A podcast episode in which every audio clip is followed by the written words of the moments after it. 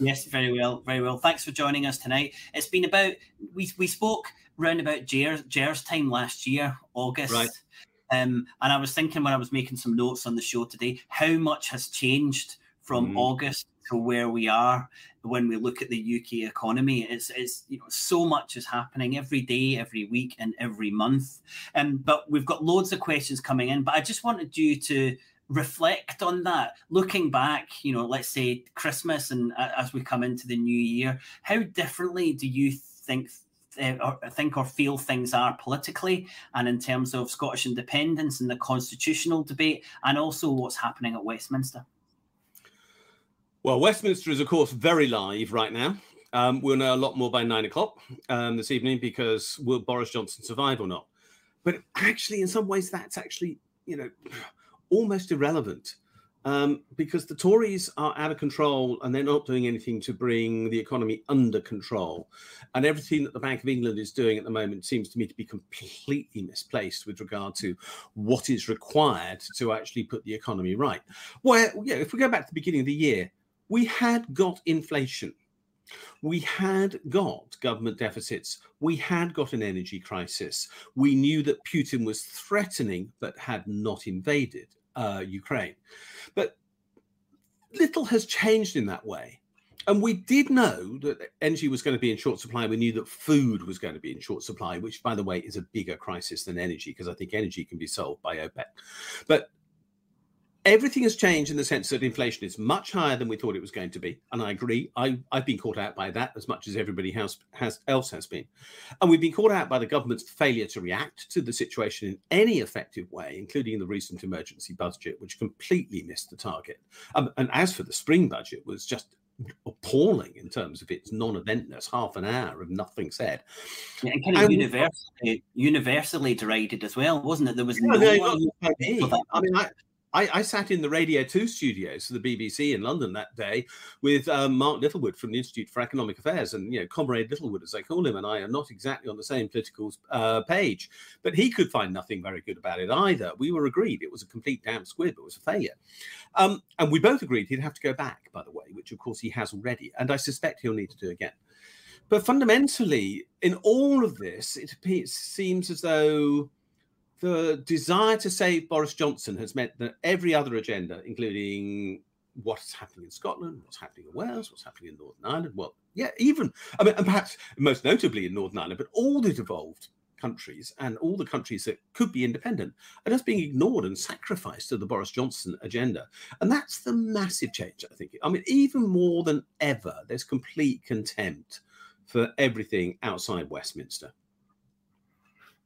Yeah, and I, I think everyone can see that um, a government that hobbles from one crisis to the next, which is what you get when you have Johnson as a leader, ends up being unable to do anything else but deflect and trying to manage this crisis. And this this comes home to roost when you have serious crisis. I think you can get away with this when everything's all right and the economy's ticking over and there's no huge, you know, no huge issues are happening now or we're facing. But that's clearly what the Conservative MPs who, who are looking to vote against uh, Johnson are saying is that we, we have to address things or the or, or the public will never vote for us um uh, you know in the next general election so you can only do that for so long um okay let's throw it then now, now we've had that little summary um let's throw it for first question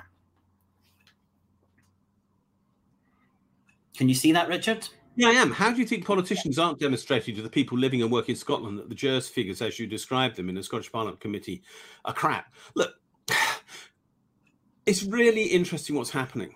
I mean, let's just take that emergency budget I just referred to. You know, fifteen billion pounds of supposed spending, um, uh, plus a windfall tax, which supposedly recovers some of that cost.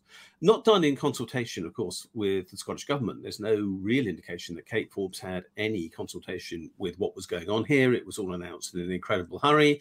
Um, it was 15 billion pounds spent to basically um, try to divert attention from the Sue Gray report, and that, as we know, that's failed because the Tory MPs are still having a vote of confidence um, in Johnson because of the Sue Gray report, effectively tonight.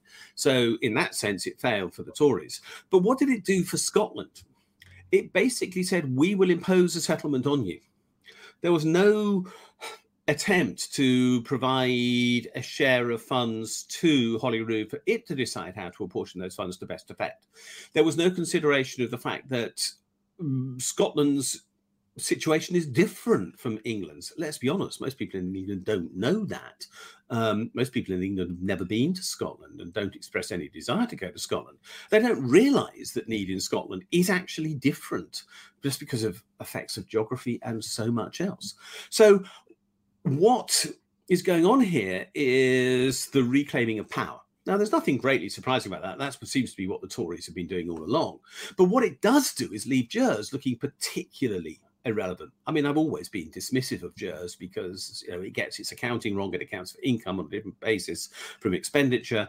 It doesn't take into consideration tax revenues, which should be taxed in Scotland, but which are actually taxed in England, and all sorts of other things. But here we have a massive spend and a new tax, which we can't guarantee in any way will be properly accounted for with regard to Scotland at all. So GERS becomes a bit of a sideshow. Um, the simple fact is that if Kate Forbes really believed that she's actually managing her budget in the way which she's allowed to do, which she made the claim of with regard to the spending review, she pointed out quite clearly that when the IFS said, oh, she may run a three billion pound deficit, she had to say, A, I'm le- legally not allowed to, and B, you're making this up within because what you're claiming is within the parameters of risk that she's allowed to budget for. But if she really believes that she's in control, then she should scrap GERS because GERS is not representing what's actually happening inside the Scottish government as we now have it, doesn't reflect what's really within the power or control of the Scottish government, doesn't even reflect in almost absolute certainty what is being spent for Scotland and what is being collected in Scotland. So just get rid of it. It's crap.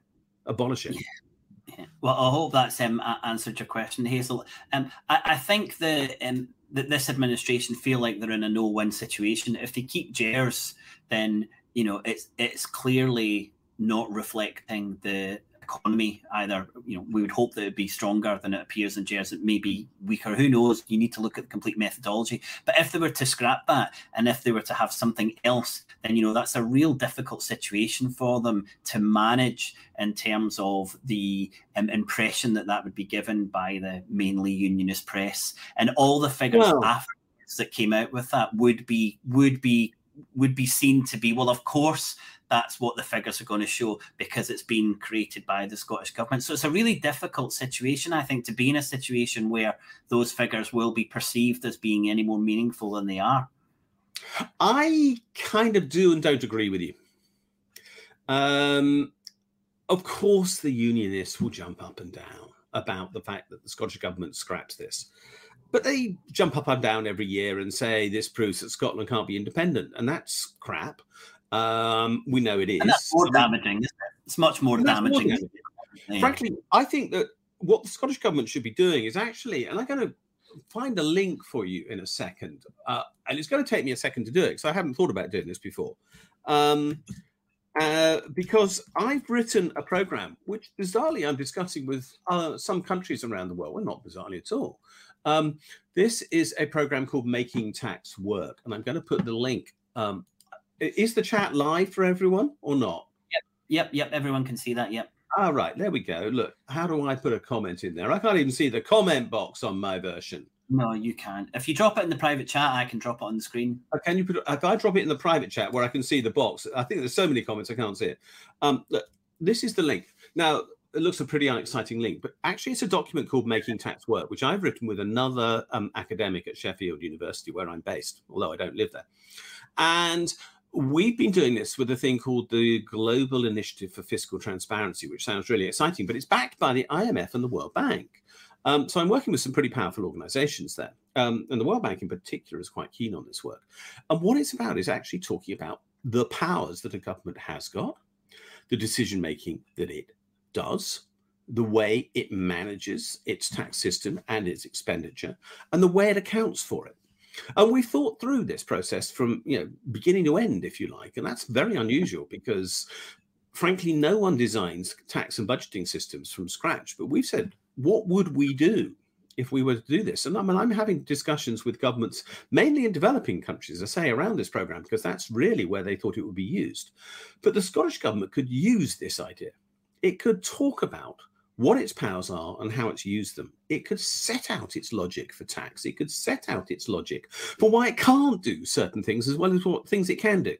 It could prepare a set of accounts in a meaningful way. And one of the things we talk about very much is about how accounts can be prepared in here. And it could ask, frankly, local government in Scotland to do much the same thing as well, because that would also be useful. Because I believe that local government needs to be you know, well and truly accountable for what it does as well.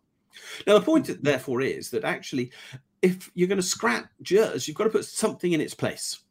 My suggestion is that this might be what needs to go in the place of GERS. Have a look at making tax work, have a think about it, talk about whether there is a better system of accountability that lays the path for independence and the decision making that will be required then and make it a positive, not a negative, and say this is because we believe we're going to be accountable in full for all our taxes in the future. I think that's a great political move myself. Yeah, no, that, that that is a very different approach. That's putting some real substance and a, a, an underlying methodology, um, methodology underneath yeah. it. I feel something similar. I know we've spoken before about the role of corporate governance which seems to be a topic which is never really spoken about how businesses operate. And this is something I feel really, you know, is really important as we're looking towards how we say, say we're restructuring GERS. Well, how do companies operate? What are they incentivized to do? How do we account for that? Do you think that's an important role as well when we look at, you know, how an economy really works and how we measure that economy? Well, yeah, I do, because I mean that's one of the things that GERS is completely ridiculous for, because it actually produces numbers which are not in any shape or form for any entity that I can recognize that exists. There is no Scottish government that has those numbers. They're made up as far as Scotland is concerned because the Scottish government's numbers are included in GERS, but a whole load of other stuff for which it has no responsibility is included. And nobody else is accountable for that either. There's no Scottish minister who stands up and says, Yeah, well, I'll take responsibility for the rest, including the deficit, because the Scottish government can't run a deficit. It has to balance its books, for example. So, in that sense, this is about an political escapism by the unionists to run a fantasy set of accounts which try to show that Scotland can't be independent when nobody is responsible for the numbers that are actually produced, which is again why the Scottish government shouldn't do it. What I'm proposing mm-hmm. here is that the Scottish government should account for what it can do what it actually has done, what it will do, what the consequences are, and lay out the decision making processes that are involved and how it will consult, how it will account for those, and what the consequences are. Now, that to me is about building the relationship of trust between the Scottish government and the Scottish people, which fundamentally underpins any tax system. And that's fundamental to the future of the success of the independent Scottish economy. So let's trial it now. Yeah, we've got to. Let's be blunt. Whatever happens, we've got a few years in hand. So let's get on with it. Yeah. I, I also think if that document was able to say, as you said, what we can't do and, and highlight things like corporate governance, you know, we are unable to raise mm-hmm. corporation tax, but we can't, you know, with no form of governance to say to people that, you know, shareholder motive can't be the only thing that, that, that, you run your business on. Things like that, I think, be really, really important. Okay, great. Well, that's company registry either, which is also incredibly important. So Scotland has no control over money that moves out of the income tax system into the corporate tax system, mm. and therefore how much moves out of you know, the Scottish tax net, etc. Ridiculous Absolutely. that it will do that. It's just a guess. Okay, um, a quick answer. I don't know is the honest answer to that. Um, is it a subject that we discuss? Yes. Um, we have definitely discussed the possibility. Um, where would it be? Uh, probably the East Coast because I'm a natural East Coaster.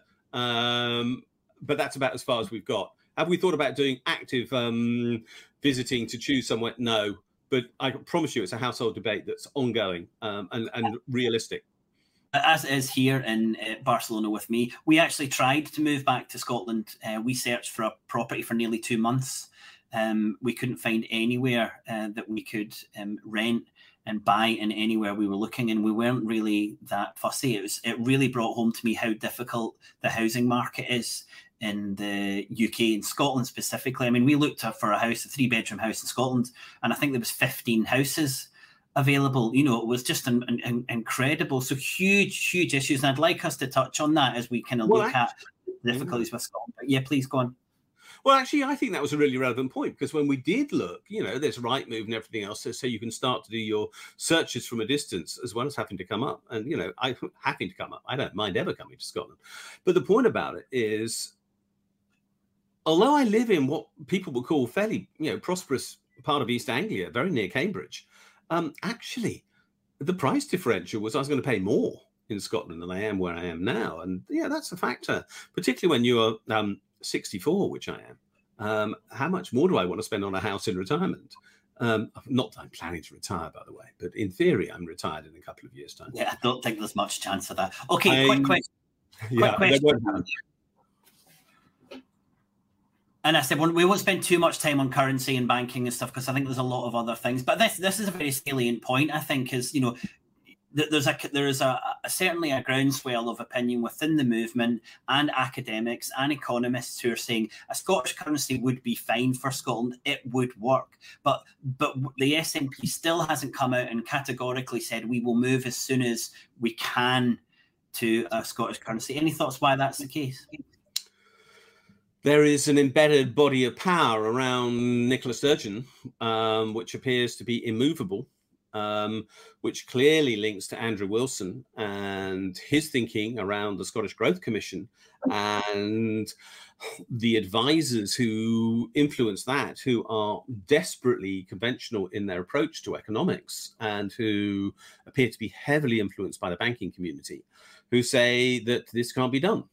Um, now, I would agree that on occasions, Tim Rideout's approach is a little simple um, but he's actually a good communicator of complex ideas in a simple way. But the truth is that although sometimes he will make things seem simple, the reality is that actually most things about money are simpler than people want or, or bankers and others want you to realize. And most of the issues around currency are not hard, and most of them can be managed. And I have discussed this recently elsewhere. But bluntly, I can't see any reason why there could not be the transition that um, Tim talks about, um, and others at Commonweal and elsewhere have talked about, in a short period of time, uh, within months of independence, to actually having a fully fledged floating Scottish currency that might well be valued more than the uh, pound in the remainder of the UK. Uh, because frankly, the pound in the rest of the UK is in a pretty dodgy territory now, anyway, largely because of the policies that are being pursued by the UK government. A strong, stable, small state with a clear direction of travel, backed by high levels of renewable energy, um, water for export, and a strong population with good training and a strong legal system which is upheld rather than trashed by its prime minister, is in a pretty good position to have a currency, if anything, worth more than the pound rather than less, the current pound. So I just don't get it. I don't understand it. And you've got to ask Nicola Sturgeon and hold her to account. One day, I mean, we, we rely either on Nicola Sturgeon changing her mind, and there's no sign of that, or, or moving on. There's no sign of that either. Both are impediments to progress, I'm afraid. Yeah, I, I, would agree wholeheartedly with that, Alex. I, I, hope that's answered your question. My my certain my, my feel is that again, looking at the Sustainable Growth Commission, there's a hope that we can move from sterlingization to the euro, and I think the hierarchy are thinking we don't need Scottish currency. And I know that won't get us uh, currently with that roadmap. We can't get into the euro without our own currency. But I think there's a strong belief that we do not ever need our own currency. We can go from sterling to the, the euro. It's a very Eurocentric um, uh, uh document and administration, and I think that's huge, huge danger. And trying to jump massive danger, which I would very, very strongly urge um, Scotland to avoid. Let's be clear: the European Central Bank is having to put aside 200 billion euros at the moment to support the debts of smaller European countries denominated in euros that are under threat at present because of their planned change to interest rates and the way in which markets are moving. And that is crazy uh, to actually move into a dependency situation on another country uh, or another territory and another currency. So, no, yeah. Scotland needs its own currency and definitely not the euro. Um, the one thing Gordon Brown got right, I mean, you can argue forever about Gordon Brown's legacy, but he did get right. He stopped us going to the euro, and thank God for that. And Scotland has to avoid it as well. Yeah, I agree completely. Okay, I've got a question and a comment. Um, okay, so, so, hold, so, hold, on because I want to put that I want to put this comment up, and I think this is you know I'm sure will be other interesting questions, but for me this is one of the fundamental things for us to that we try to address um, on um, on Scotonomics. Um, so yeah, so that's the that, that that's the question, and I think there's a Scott um, England will sink like a stone as a comment. I'll find that. But what's your thought? There you go. What's your thoughts on that? I don't agree with that. Um, I'm not quite sure why people think that Scotland is particularly subsidising England, um, and that also shows that there's a belief that somehow the value of money is dependent upon moving cash around when in fact you know england can't go bust england simply can't the same as scotland couldn't go bust if it had its own currency because any government with its own currency and its own central bank can never go bust because it can always create more. Would there be a difference in value uh, between the Scottish pound and the English pound. Look, I think the English pound is in a very difficult situation at the moment. And I do actually think that some of the value of the English pound is dependent upon, as I just said, some things which are very fundamental to Scotland, and in particular, renewable energy. And in due course, one of the scarcest resources the world's going to know, which is water. Um, and you know, I think that the UK and even beyond, we, we will see water being piped in a way we never have before. Um, and Scotland is going to be a strong uh, exporter of water because it's got quite a lot of it per head of population. I mean, simple fact, you know, Scotland is very well blessed with fresh water. Um, so, do I think that Scotland has a stronger physical backing for its money than England has in that sense of having clear competitive advantage, which is of great significance for smaller states? Look at Norway um, as an obvious comparator. Um, yeah, um, do I think that Scotland's going to sink like a stone without Scot? Uh, England's going to sink without a, a, stone without Scottish money? No. Um, do I think that the English are in trouble without Scotland's political sense um, on display in Westminster, trying to bring balance to an unbalanced political system, which is what it's got? Yeah, I think that's going to be the biggest threat to England, but not Scottish money. Sorry. Um, again, it's always nice when we agree. I agree completely, and that's one of our messages: is that it, you know, we hear um, consistently from the unionist side that Scotland will be an economic basket, basket case.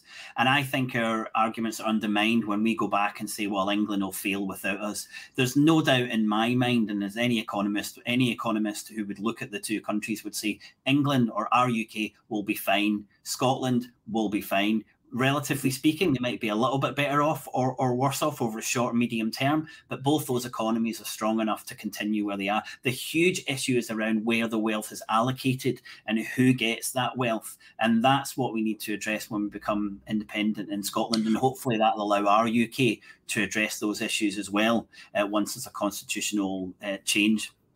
I agree with that point entirely, and also where the taxing rights are going to be um, allocated as well. We have to make sure that Scotland can claim the right to tax profits and wealth generated in Scotland. Okay, but I'm interesting to hear what other people think because I know that is, you know, there was a question and a comment there, so I think it's important to to have that discussion. Um, okay, we've got another one around um, our um, who spends money for us.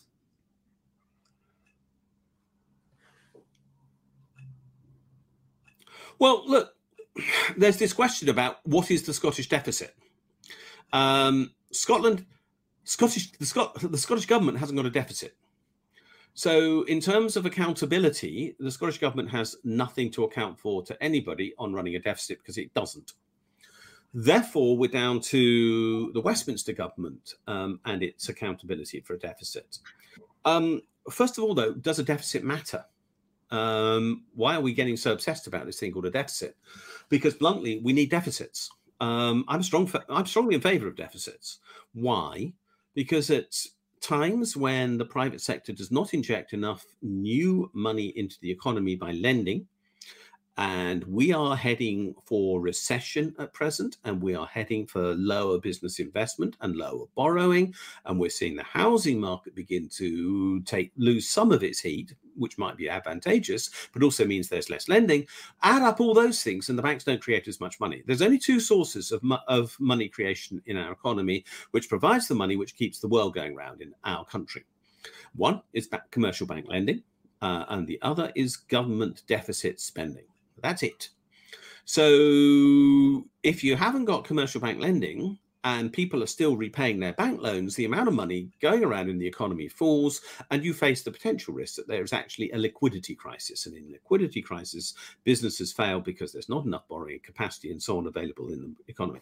So we do potentially need deficits. I'm never presume that we shouldn't have deficits in an independent Scotland. We'll need them. It's the only way the Scottish pound will be spent into existence, for example, and the Scottish pound will need to be spent into existence. And there should be deficits. Now, the question is, is Scotland being given enough choice about the way in which those deficits are being generated at present? And that brings us back to the devolved settlement. The devolved settlement was always a pretty much a con trick.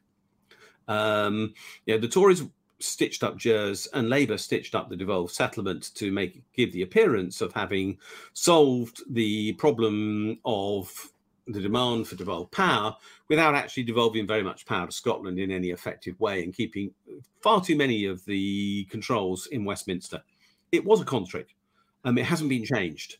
Um, and the reality is that what we now need is a proper devolved settlement for Scotland, which, if there isn't independence, gives the Scottish government much greater economic power, including better, closer, much more effective power of taxation, and much uh, closer control of spending over a much wider range of issues, and the power to borrow to make good the deficits. Or rather, and this is the critical point, because governments that can create their own currency don't borrow. As a matter of fact, you can't borrow your own currency. Um, what you do do is take deposits from people in the community you serve. You actually provide a savings facility and again, this is one of the things I think that the Scottish government should be looking at now to see whether it can actually change the environment around thinking about the relationship between people in Scotland saving and community interest. I would love it if Scotland, the Scottish government, set up a savings and loan fund, a um, oh god, the name's gone completely blank as to the lending scheme, which is so common in Ireland. Um, and I will try and remember it in a minute, but it's gone blank absolutely straightforwardly at this moment. Um, a, a savings fund for people in Scotland to actually deposit funds in, where some of that money at least is used directly for investment direct into the Scottish economy. Um, to prove that actually deficits aren't bad things, deficits actually provide the funding for government to do good things on behalf of the community. I think that's something that Scottish government needs to explore yeah, I, I, certainly, I certainly think there's a lot of um, there's a lot of things we can look at to try and improve the situation we are we have been left with the, the devolved settlement. Um, but but that's what's at the heart of that, John. It's a really good question, but the heart of that is that um, Westminster spends the majority of the Scottish budget and yeah. it decides what to do and, and, and, where it goes. And that's what the devolved settlement is. There isn't really anything we can do about it. Uh, Richard, I just want to show you a couple of these comments from our audience when you said you're thinking about coming up. yeah, noted. Peebles is stunning. I know Peebles. Uh, kettles on. I like that idea. Uh, don't, don't, don't, pop round to Shirley. Don't pop round to Shirley because she said you'll have already had your tea. So I have already had my tea. we, we, mentioned early tonight we, have mentioned deficit there. I also want to cover debt. Um, and this is um, a question from Conrad, and it's around this idea of sovereign debt and that Scotland has been has received the benefits of the current Westminster borrowing, um, and therefore we should, in some way, kind of morally pay that back. Conrad, tell me in the comments if I if I've um, interpreted your your point incorrectly there, but that's what I feel came from that. Richard, what's your thoughts on that? Well, first of all, um, again, I come back to this point: what is debt? Because if you actually look at what debt is, it's um, people saving with national savings accounts, um, premium bonds. Um, it's people saving with their pension monies with the government. Um, it can be cash deposits. Um, it is foreign governments who are saving money with the UK government. What is debt then? Um, this is not actually necessary. And QE proves that. The government can be funded in theory, in three, maybe four ways. I mean, given that Scotland isn't going to expect to get aid, I think we'll knock the fourth way out. Uh, that shows, I think, developing countries quite a bit because that's the fourth way in which developing countries have funded is aid. The Scottish government can be funded by tax. It can be funded by creating money. And remember that the quantitative easing process simply creates new money out of thin air Um, just as banks create money out of thin air when they lend, so the quantitative easing process is the Bank of England basically creating money out of thin air to fund the government, and and and you can't repay that effectively because it's the government lending money to itself.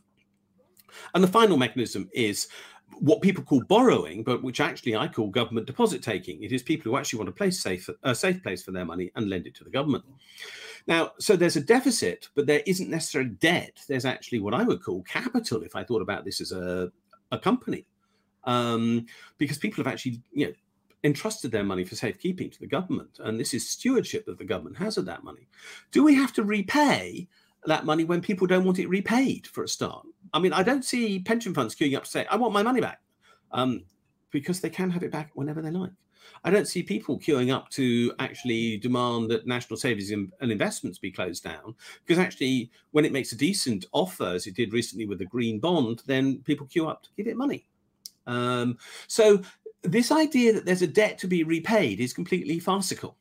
There's simply a savings. But it's understandable. I mean, you know enough Scottish people, and, and you know, I'm, I'm sure, I'm sure John, um, who's asked a similar question, is thinking, yeah, but that doesn't seem fair you know it doesn't and we want to leave uh, the, the the current settlement and say you know what? We have had some of this money. Here's some of it back. And it, okay. it makes it a very logical story isn't it richard? You know you know you know it's i don't agree with that it's very logical and i think that's what we have to get to the heart of. It's it's helping it's helping people like john understand that it's not a debt like he owes his mate who gave him some money to fix his car. It's a very different type of money. It's a very different situation for that money but it's not like a household at all. And the difference between a government and a household is that the government can create money at will, and, and no household can, and no other bank can for its own benefit. But the government owns its own bank and create money for its own benefit. So it's nothing like anybody else. But let's put this in context. The national so-called national debt at the moment is around 2.3 trillion pounds. A trillion has 12 noughts after it. Near enough 900 um, billion of that is, and that's got nine noughts after the 900 is owed is owned by the government. In other words, it owes itself that money. So that leaves 1.4 billion of net national debt, supposedly, which, as I point out, is all owned by pension funds and individual savers like you and me, if we want to put our money on national savings or in pension, uh, premium bonds or whatever else. Now, my argument is, yeah, we should repay that from Scotland if ever England repays that money. Hmm. Now, and at the, heart of that, at the heart of that, Richard, is that England could just pay that off by printing new money. It could say we our debt, you have to clear yours. And if Scotland had to clear the national debt, it would have to pay it by earning English pounds. And we cannot print English pounds. We would have no. to pay that back whereas no. England could print it back. So imagine that you know um, that um, John owes his mate fifty quid, and and he has to earn to pay that fifty quid back, but his other mate is able to print fifty quid and just give it to John. That's the difference, isn't it? At the, at the heart of the national debt in terms. Well, of- the, the deal would have to cover that possibility. I mean, with the English can't then say you've got to repay our national your share of the national debt because we've just printed a pile of currency at the Bank of England to pay it off.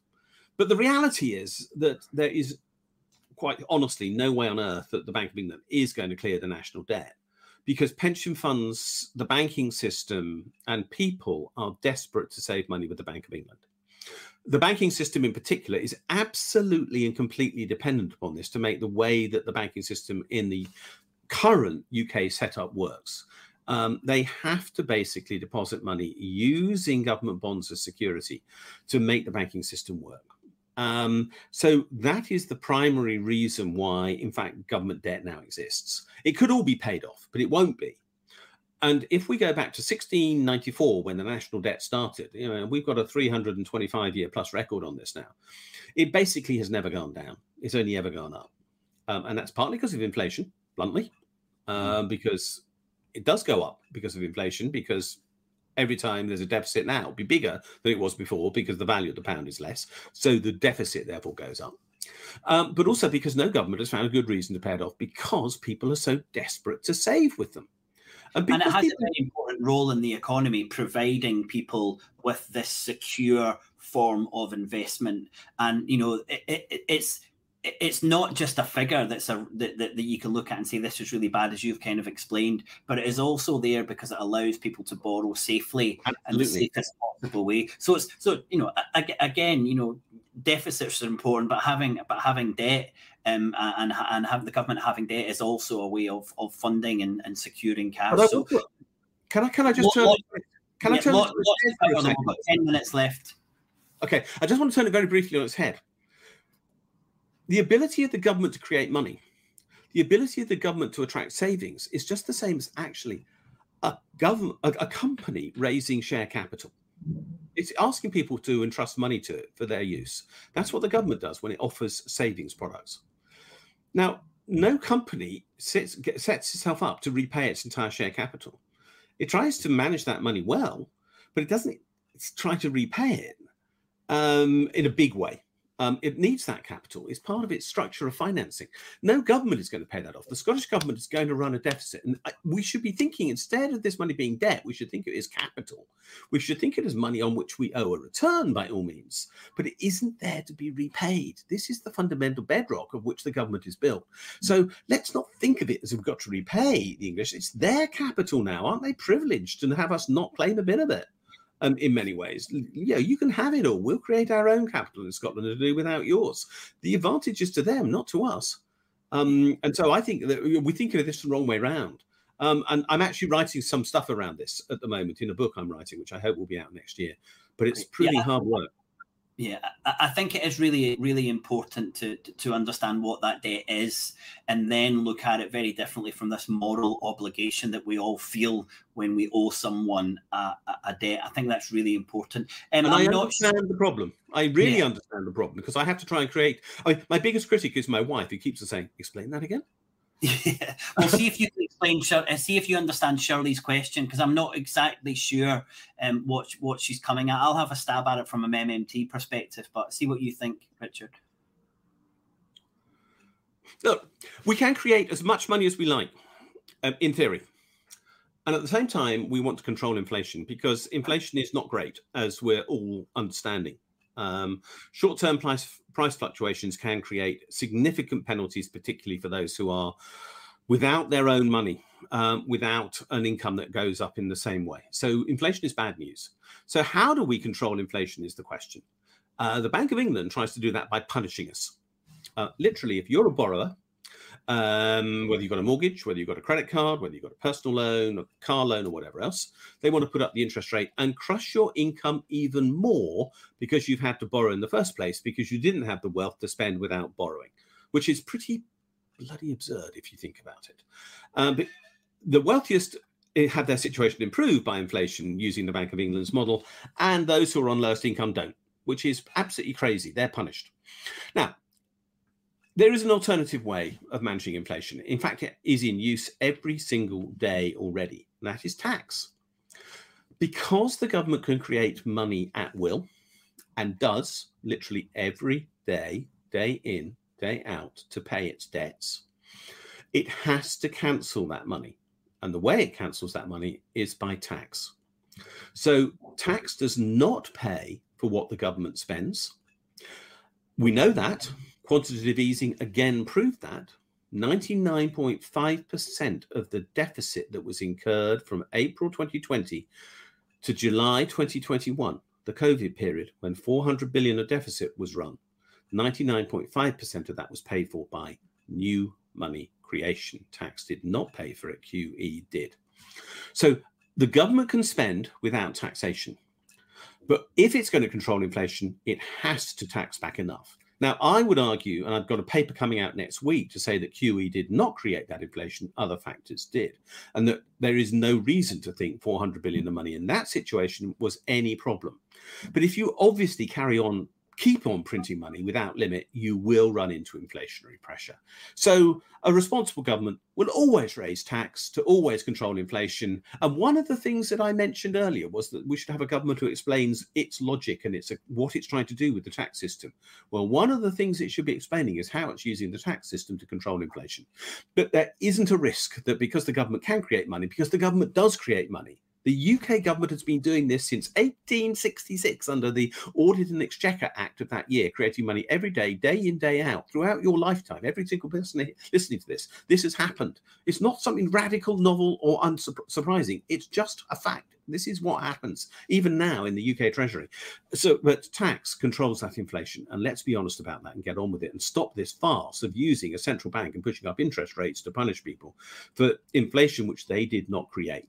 Yeah, we're in that situation where um, uh, when you're a ha- when you're a hammer, everything when the only tool you've got is a hammer, everything's a nail, and that's Precisely. what central banks across the planet are doing right now. They have only got yeah, one absolutely, and it's not working. But Shirley, I just want to make that comment and or build on what Richard said. There is this is similar to us talking about debt we're also talking about money and the idea of money as intrinsically having a value and you can only print so much because it's directly related to value. Is what we used to do when we had when we when we when we had money um, and it was backed by gold. That doesn't happen now.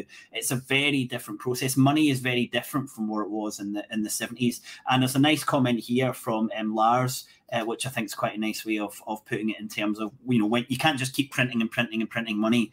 And um, you stop when you feel it's leading to inflation, but there's also a relative um, perspective of what people think your country's doing with that money. If you're investing it, if you're building infrastructure, then that'll be supported internationally. If you're just wasting it and giving it away, you know, which is things like happen in Sri Lanka, then you won't get that international support. So it's really important to think about it's not just the amount of money, it's what you're doing with it that makes the difference when you're printing it. And accountability is a key part of that as well. Because if people believe you're in control of the process, they will lend you money. If they think you're out of control, they won't lend you money. Um, and there is an issue about foreign debt. But let's also be honest the Scottish government should only borrow in Scottish pounds, presuming we have a pound. So that's it. Ah, Norman jumps on my screen. What do I think of land value tax? Yes, please. I'll have some of that. Um, but will I use it to replace all other taxes, which is what some people who are called Georgists want? No, I would not. Um, there's a good reason why when you go out and play golf, I don't play golf, but I play just enough to know this. There's 14 clubs in your bag, as I recall it. Um, in my six rounds of golf, I realized I couldn't play the entire round with a sand wedge. I also needed a driver and a putter as well. And you know, that's why we have about 14 taxes, bizarrely, um, because they do different jobs in the economy. And tax isn't just about raising money, particularly when you understand modern monetary theory and how that works and how we control inflation. We want taxes to achieve different goals. Um, redistribution of income and wealth, correcting market failure, fiscal policy, which means we're trying to encourage certain types of economic activity and discourage others. Those things require different taxes. And we don't want one tax with a very high rate. We want lots of taxes with relatively low rates. Trust me, we would have to have a land value tax with a very high rate if we only had that tax. So it wouldn't work. Yeah. And and there's a huge problem running an economy only having one thing that's bringing in tax. You know, there's no resilience in a system when when you've got that. You have to have income coming in, um, even if it's the same. You know, you're still taxing people from a, a, their, their their their wealth or taxing them from their income. You've got to have much more resilience by. We have. And it's not the only form of it's the, not the only form of rent there is in the economy either. It's on land. There's lots of other, in economic terms, uh, rents. Um, do you uh, think? Uh, last, last, question, last question, because I'm I'm not running over, um, because we've got a show after this, and I always. I know you have right. So a thirty second answer. I do think it's dangerous if we become a cashless society because I think there are many people who are dependent on cash to manage their own economic situation at the present point in time. Um, they tend to be on low incomes. Uh, they tend to live in an economy which does use cash, um, where banking is remote from them and is not willing to provide them with services. And because of the risk of literally forcing people outside the mainstream economy, I couldn't possibly risk a cashless society at present. Yeah, I, I think we're in the same situation with a mobile-less society. It's almost impossible to live your life without a smartphone you know, which is which is which is pushing us all in a very particular, very particular way. And again, there's no resilience when everything's yeah. relying on this one bit of technology and a way of delivering it. You know, economies aren't safe and secure in that way. Uh, well, thank you very much for joining, Richard.